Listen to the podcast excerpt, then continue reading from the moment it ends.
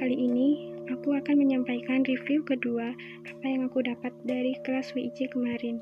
Kita membahas mengenai kebangkitan kaum feminis.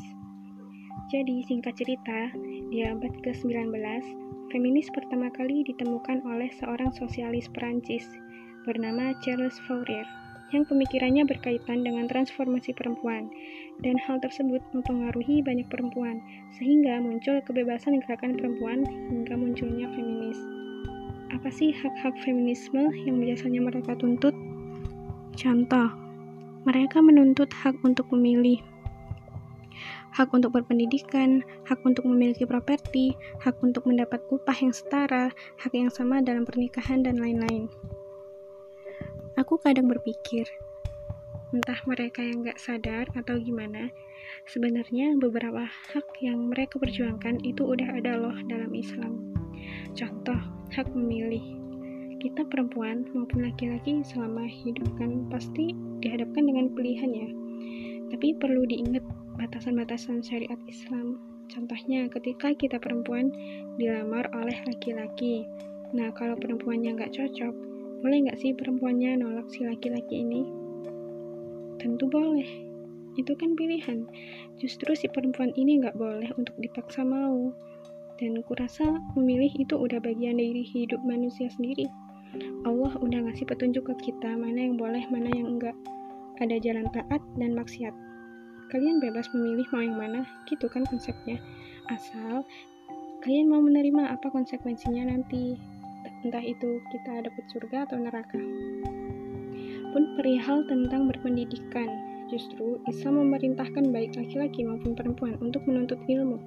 Perihal ada kesenjangan atau omongan seperti, Ah, kamu kan cewek, ngapain sekolah tinggi-tinggi? Atau ujung-ujungnya di dapur? Sikap kita gimana bagusnya?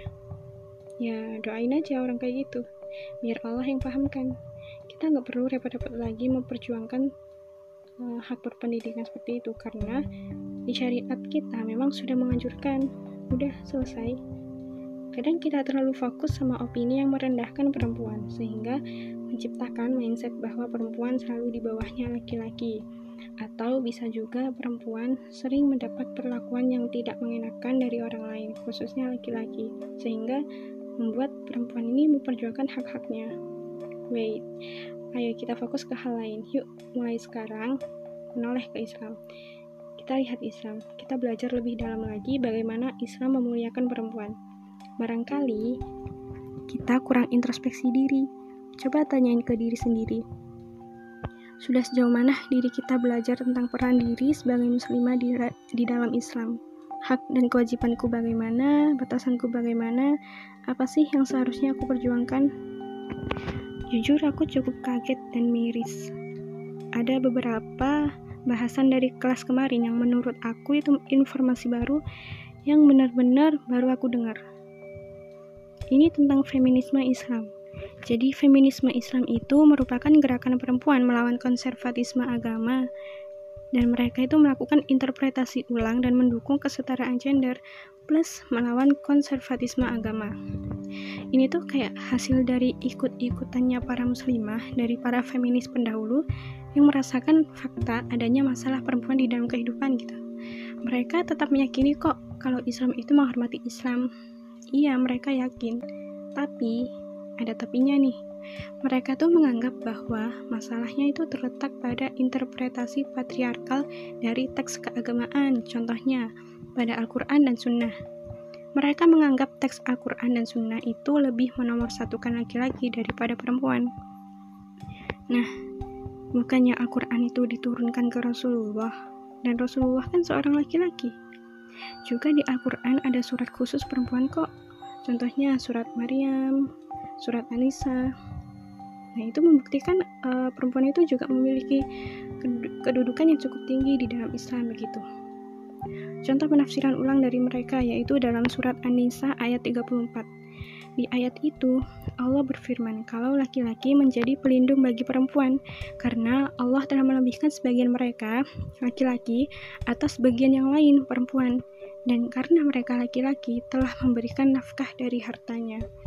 Nah, ditafsir nih sama mereka. Kata mereka gini, kan suami dalam hal ini sebagai pencari nafkah sehingga menjadi pemimpin keluarga. Tapi kalau istri mencari nafkah, ayat ini nggak berlaku. Kepemimpinan laki-laki di rumah tangga dipandang karena nafkah yang diberikan. Jadi ya, perempuan itu bisa kok jadi kepala keluarga selama dia bisa jadi sumber nafkah keluarga. Nah sekarang pertanyaannya, laki-laki dijadikan pemimpin yang disebutkan Al-Quran itu memang fitrah atau karena harta? Fitrah kan? Allah berfirman di ayat itu kalau Allah melebihkan laki-laki di atas perempuan. Tapi yang perlu kita tahu Al-Quran itu bahasanya luas, ada banyak tafsir. Kalau dipelajari lagi, sebagaimana dijelaskan penafsir kontemporer Asad, perkataan kawam yang ada di ayat tersebut itu berarti seseorang yang bertanggung jawab untuk menjaga atau mengayomi.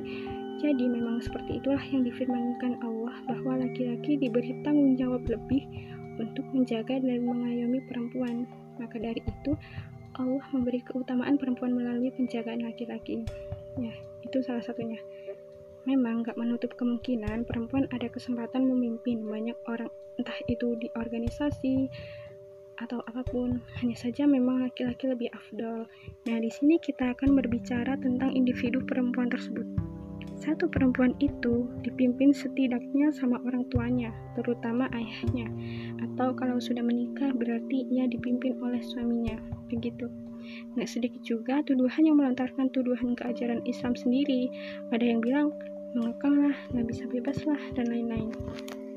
Jadi kita sebagai umat Islam, baik muslim maupun muslimahnya, perlu banget belajar mengenai hak dan kewajiban masing-masing dan tahu posisinya masing-masing agar nggak saling merendahkan atau saling meninggikan satu sama lain karena tujuan kita tetap sama yaitu Allah. Ingat ya, kalau kita benar-benar mencintai Allah, kita otomatis akan fokus memperjuangkan hak Allah lebih dari hak kita sendiri. Yap, itu saja obrolan kita kali ini. Terima kasih sudah mendengarkan. Wassalamualaikum warahmatullahi wabarakatuh.